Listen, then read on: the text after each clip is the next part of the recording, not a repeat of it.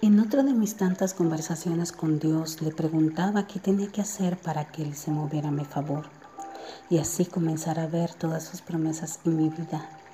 Pero en ese mismo instante me dije a mí misma, oye, pierdes tu tiempo. Dios es soberano y hace las cosas cuando Él las quiere hacer. Así que me puse triste.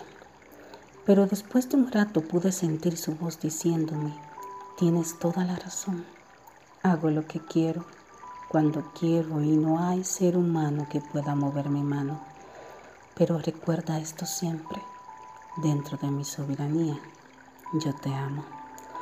Esas palabras llenaron mi mundo de tal manera que pude sentir que el Dios que todo lo puede, que hace y deshace en cada cosa que permite o no en mi vida, lo hace amándome.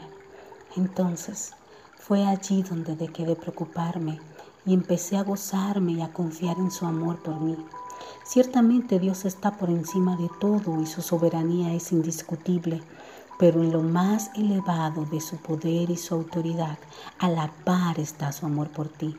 La Biblia dice que su nombre es amor, primera de Juan 4:8, y que Él es quien ama nuestras almas. Y no con un amor cualquiera. Espera, lo mejor estoy a punto de decírtelo. La Biblia sustenta que su amor es bueno, fiel, verdadero y sin final. Por lo tanto, la confianza en el cuidado que Dios tiene sobre nuestras vidas y todo lo que es nuestro es lo que nos llevará más allá de lo que nunca hemos podido imaginar, pues Dios está siempre dispuesto a darnos más de lo que esperamos. Ahora bien, la pregunta es, ¿estamos dispuestos a confiar en su amor?